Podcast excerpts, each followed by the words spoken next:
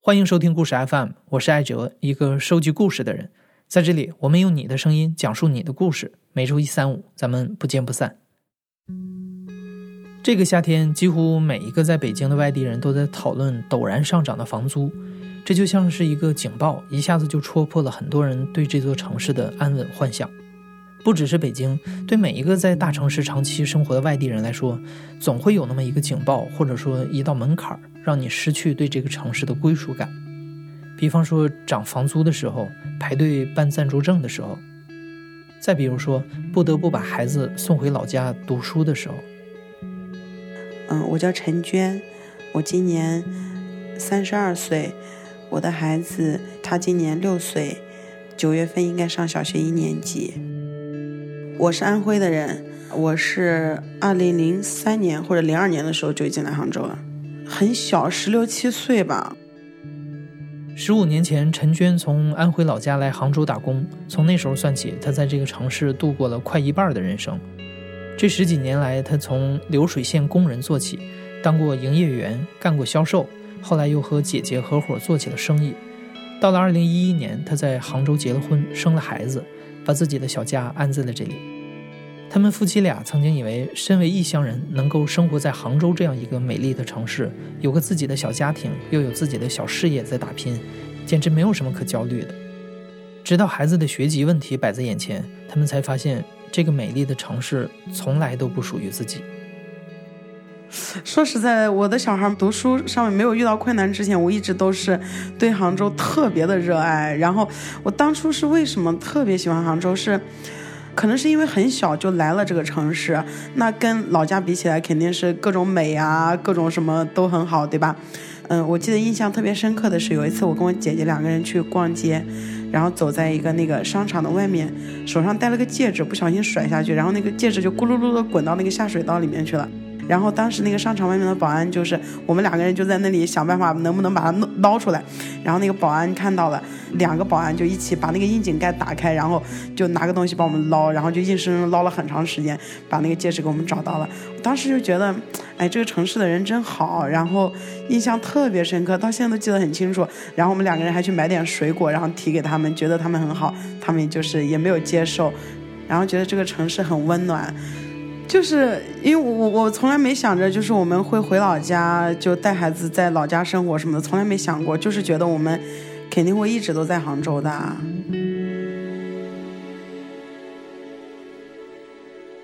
但是他上幼儿园开始面临了这个问题以后，才发现这个问题可能比较严峻。是这样的。按照杭州公办幼儿园的招生办法，根据父母户口、家庭住房等条件，当地的适龄儿童被划分为一表生、二表生、三表生、四表生。简单来说，父母户口和家庭房产都在学区内的孩子，就是所谓的一表生。当一所幼儿园的报名人数超过了他的招生计划时，一表生可以被优先录取。陈娟家孩子上幼儿园的那年，他们学区里的一表生严重爆满。夫妻俩只好送孩子去了一所私立幼儿园，每个学期要交六七千的学费，比一般的公立幼儿园高出三四倍。但他很快发现，这所幼儿园的硬件设施和卫生条件远远比不上邻居家孩子上的公办幼儿园，就连老师最基本的工作态度都有很大的问题。其实，在开学很多天之前，我就已经在给他做心理建设了。就我会跟他说，幼儿园里怎么样啊？然后可能遇到什么样的问题。所以第一天的时候呢，送去的时候他是哭的还挺伤心。嗯，我也有这个心理准备。嗯，但是让我没有想到的事情是什么呢？就是。很多小孩都在那里哭，然后那个老师还挺没有耐心的。呃，看三十多岁，然后瘦瘦的，个子不高，看起来呃不是特别的有亲和力。啊，就说，嗯，家长把他放这里就可以了，我们会管他的，你可以走了。你们在这里逗留很长时间，反而他会哭得更厉害。这样，那我想可能确实吧，看到妈妈总是要跟妈妈走的，对吧？所以就会越哭越厉害。那我想算了算了，我就赶紧走了。这样，第一天、第二天都哭，第三天，呃，就开始不怎么哭了。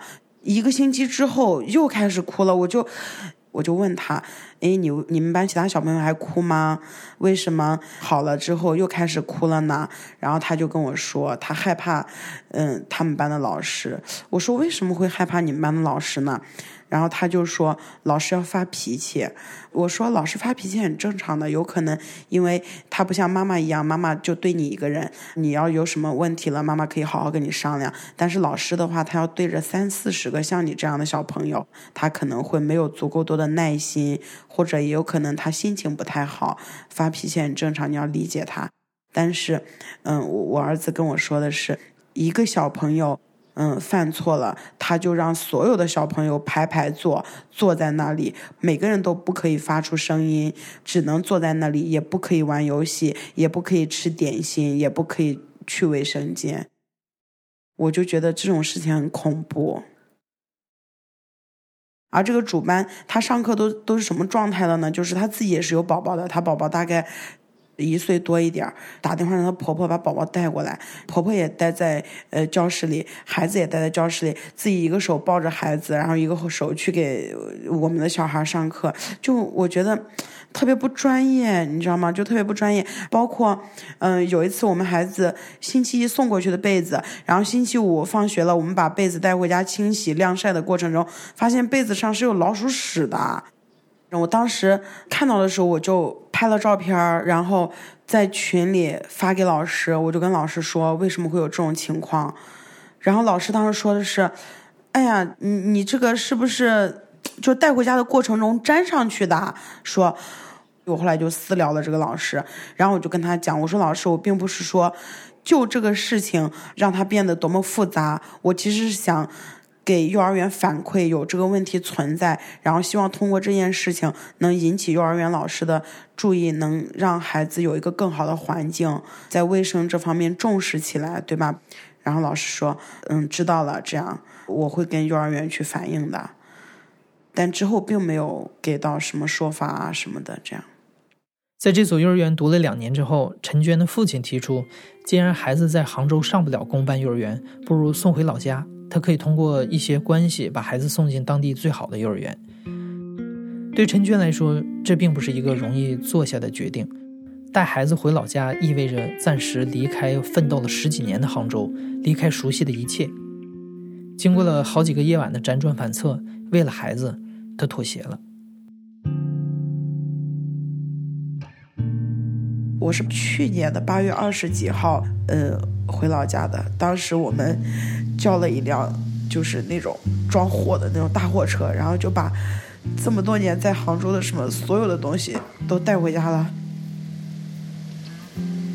我走的前一天，我记得特别清楚，就是那天跟我姐姐一起下班回来，走到小区门口，然后跟我姐姐讲：“你先上去吧，我一个人去走一走。”我在江边待了半个多小时。回到家之后，把门打开，找不到我姐姐，然后就贴到卫生间，我姐姐就一个人在卫生间哭，一直哭一直哭。第二天，第二天我们就开始收拾东西，收拾了整整一天，然后我姐姐就把能给我的全给了，一辆特别大的货车全部装满了，所有的东西都收拾走了。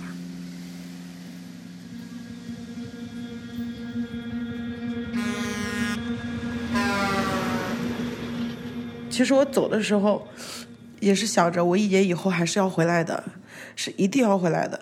就可能人都是有这个情节的吧，就是觉得我还是要在杭州的。在老家读幼儿园的这一年，陈娟的儿子遇到了一位很有耐心、很有责任感的老师。在这位老师的鼓励下，孩子的性格一天天变得开朗起来。陈娟还发现，因为儿子是班里唯一一个会说标准普通话的孩子。老师经常安排他在班里表演节目，这给儿子很大的信心，也让陈娟意识到，一旦有了正确的引导，自己的孩子也可以变得这么优秀。正因为这个原因，他更加坚信，一定要想办法把儿子送进杭州的公立小学读书。其实，嗯，他幼儿园小班的时候遇到各种糟心的事情了以后，我其实就已经从他报幼儿园开始遇到各种问题，我就已经下决心，就一定要备齐各种各种手续，一定要让他上公办学校。之前的杭州的政策是这样子的，呃，父母双方有一方。呃，手续是齐全的，比如说他是有呃持续两年的居住证，嗯不间断，然后社保不间断，然后有劳动合同，这样你你的孩子就可以在这里报小学。嗯，所以我我其实准备三年，我这三年都特别小心翼翼的，因为他居住证是一年一过期嘛，那时候叫暂住证，暂住证是一年一过期。我都紧张到什么程度呢？就是，比如说你是十二月三十号到期的，对吧？呃，那你要在十二月二十五号到三十号之间去办。呃，所以的话呢，我紧张到什么程度？就是我我二十几号的时候我就开始那个暂住证，我就会去那个窗口说我要我要续办那个暂住证。然后那暂住证一看打开来一看说，哎早呢，这么早来办，嗯，干什么？现在不可以办，说。然后我会去去个两三趟，你知道吗？因为我怕怕我自己忘记，然后那个所有的资料我就弄那个小本子，弄那个文件夹就装起来。我每一年我我要理好几遍，你知道吗？就是。我要看一下，哎，我暂住证还有多长时间？呃，我小孩的那个打疫苗的那个小本子有没有差疫苗有没有去打的？然后社保呃不要断掉了啊！我我会打电话去问，哎，我的社保就神经质了，你知道吗？其实你不用打电话了，就你社保按时在那里交就可以了。可是因为还是会紧张，你知道吗？嗯，还有就是我们有准备去买房子，你知道吧？就是其实，在杭州两三年前的时候，特别差劲的小区，你首付也得个三四十万这样子，嗯。然后我们都已经跟朋友啊什么的，跟他们说好，哎，到时候我们买房子可以给我们借点钱这样子，就全部都打好招呼，然后我们就开始看房子，然后准备买房子，心里想，如果买了房子，他上学不是又多一层砝码吗？对吧？开始各种看房子。然后，这 房子没买成的时候，杭州就出新的政策了，说要凭居住证来报名。你买房子也是没有用的。比如说，你买了房子，但是只有妈妈一个人是有居住证的，而爸爸是没有居住证的。虽然你有房子，可是你也是不能报名的。问题就来了，陈娟的丈夫没有居住证，也没有在杭州交社保。在此之前，一家人并不觉得这会是一个问题。但更糟糕的是，当他们准备亡羊补牢，抓紧时间办好居住证的时候，却得知，按照流程，他们需要交满一年社保才能申请办理居住证。但是这个时候，距离儿子的小学报名时间只剩下十个月了，也就是说，哪怕她丈夫从发现政策变化的当天开始缴纳社保，要想在孩子报名前办好一切手续，也来不及了。就这样，杭州针对外来人口子女入学设的门槛稍一提高。自家孩子就连排队报名的资格都没有了。我当时我还抱了一点希望，抱了一丝丝的希望。他们六月底的时候说要去学校拿那个报名表啊，领第二天报名的号码牌。我第二天，嗯，早上我就给我儿子打扮的漂漂亮亮的，带他来面试。对，因为因为我儿子平时就喜欢穿破洞牛仔裤啊，这样啊。我那天特意给他不要穿一个破洞牛仔裤，不要给老师留下不好的印象啊，给他穿了一个白色的 T 恤衫啊，然后下面穿了一个就正儿八经的这种，嗯，我们就去了。我心里想的是，老师见到我的儿子之后，他一定会喜欢的，因为我儿子会背很多古诗啊，然后会下棋，会跳绳啊，然后会说英语啊。我觉得他真的挺优秀的，挺招人喜欢的一个小男孩，我我就特别有自信。嗯，他当时是这样，就是本地户在那边那个教室排队，然后外地的人是在这边这个教室排队，这样，然后我们就自然而然就排到外地这个教室去。排到我的时候，那个老师说：“资料给我看一下。”然后我就资料给他。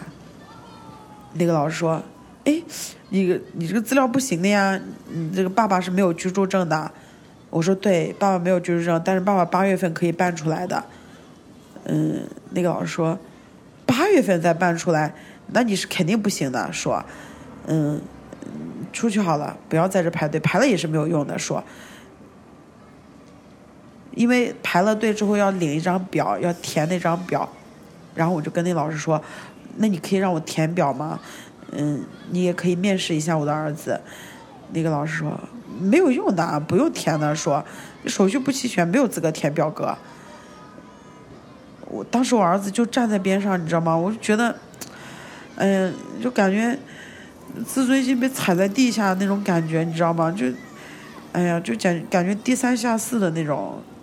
因为儿子在旁边嘛，然后我也就没有多说。我觉得多说，就孩子在旁边也不是很好，对吧？然后我就走了，然后就把孩子带出去。嗯，特别戏剧化，特别搞笑。就是我儿子在那排队的时候，坐在那个教室里，然后就一直跟我讲：“哎，妈妈，妈妈，我以后就是在这这个小学上学吗？哎呀，这个桌子我好喜欢呀，嗯，这个颜色我也好喜欢呀，这样。”嗯，我以后是是坐在这样的一排呢，还坐在那样一排呢？这样就很高兴。然后我带他出来的时候，我儿子就问我说：“妈妈，你不是说今天来面试的吗？嗯，我是不是不用面试啊？还是要再等一下呀？”这样，就我都无言以对，你知道吗？就不知道该怎么回答他。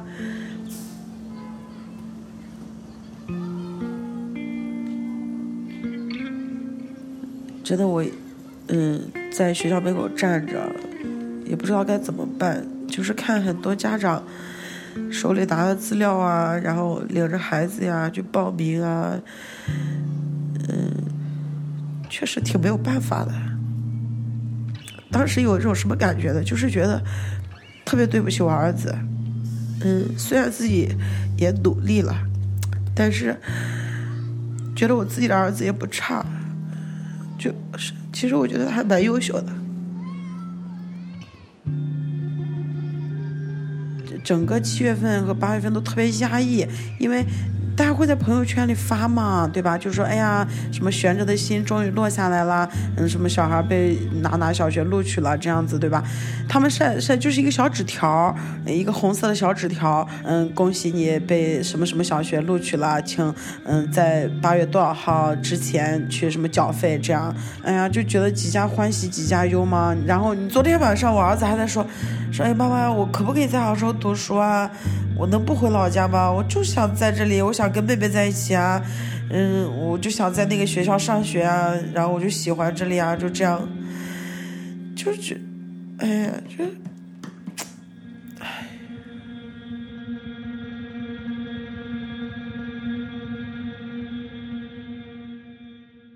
你知道吗？就是我旁边今年新开了一个学校啊，它是九年一贯制的，就是小学、初中这样子。然后结果有一天我路过那个学校门口，发现那个学校拉了很多横幅。然后家长就说，嗯，就我们不愿意做什么什么肉体什么呃呃净化器，因为说那个学校到七月份的时候都还没有装修好，都还在做油漆，就是说我们九月份怎么能把孩子放在这种环境里上学呢？啊，嗯，都有甲醛什么什么的，然后很多横幅拉在那里，然后家长坐在那里示威这样子啊，真的你你你知道吗？我就心里想，哎呀，这些家长都有的读，还在这里闹啊。特别不能理解，说真的，嗯，我当时还跟我姐姐说，哎呀，让我们孩子去吸甲醛吧，就也没有关系，我我想可以的，就让他去上，我也可以接受的，一点怨言都没有，甚至会特别感激，就我的孩子有地方躲，嗯。我前几天有一个朋友给我介绍了一个，嗯，好像看起来有一点关系的这样的一个人啊，然后。嗯，我就跟他讲，就我们也可以花钱，对吧？比如说，我也打听了，就这么普通的一个公办小学，然后至少五万块钱起嘛。如果你打点关系啊什么的，你想进这个学校，五万块钱起。嗯，然后我就见了他一面，把资料递给他，然后当时就跟他说，就如果我们花点钱什么的也是可以的。就是，但凡有一个人给你引荐一个人，说，哎，你去问一下，都觉得好像抓到一根稻草一样的，你知道吗？就，因为他是那天跟我说，说明天给我回复啊，然后我就昨天一天，我就是早上起来就什么事都没有做，你知道吗？就一直拿着手机在等消息，等消息，然后一直等到昨天下午，昨天下午四点多，然后就说不行了，说。陈娟接受我们采访是八月初的事情。那个时候，他还带着一丝侥幸，希望孩子能有机会留在杭州读书。但后来随着开学一天天临近，他最终还是带孩子回了老家。对于即将告别的杭州，他依然不舍得，也不甘心。嗯，首先的话是这么多年都在杭州，可能还有一部分的成分是我觉得特别不甘心。嗯，还有就是，嗯，老家的教育跟杭州肯定是有很大差别的。如果力所能及的范围内给我孩子提供更好一点的学习平台，对，嗯。我小的时候是农村这种小学里面上学啊，后面的学生是根本听不到前面老师讲话的，因为有八十多个学生，那小孩我就黑压压的在一个教室里，你知道吗？就那种，我感觉他根本都听不到后面的同学听不到前面老师在说什么，就是环境很糟糕的嘛，这样子，然后就觉得自己的孩子又不差，为什么就不能在这个城市跟？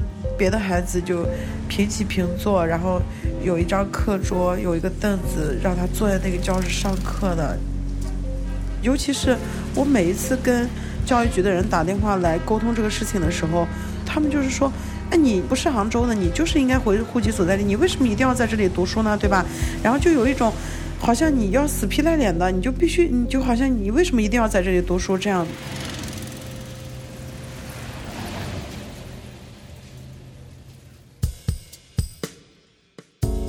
七年前，也就是陈娟儿子出生的那一年，杭州有四百零九所小学，入学人数是二点三万人。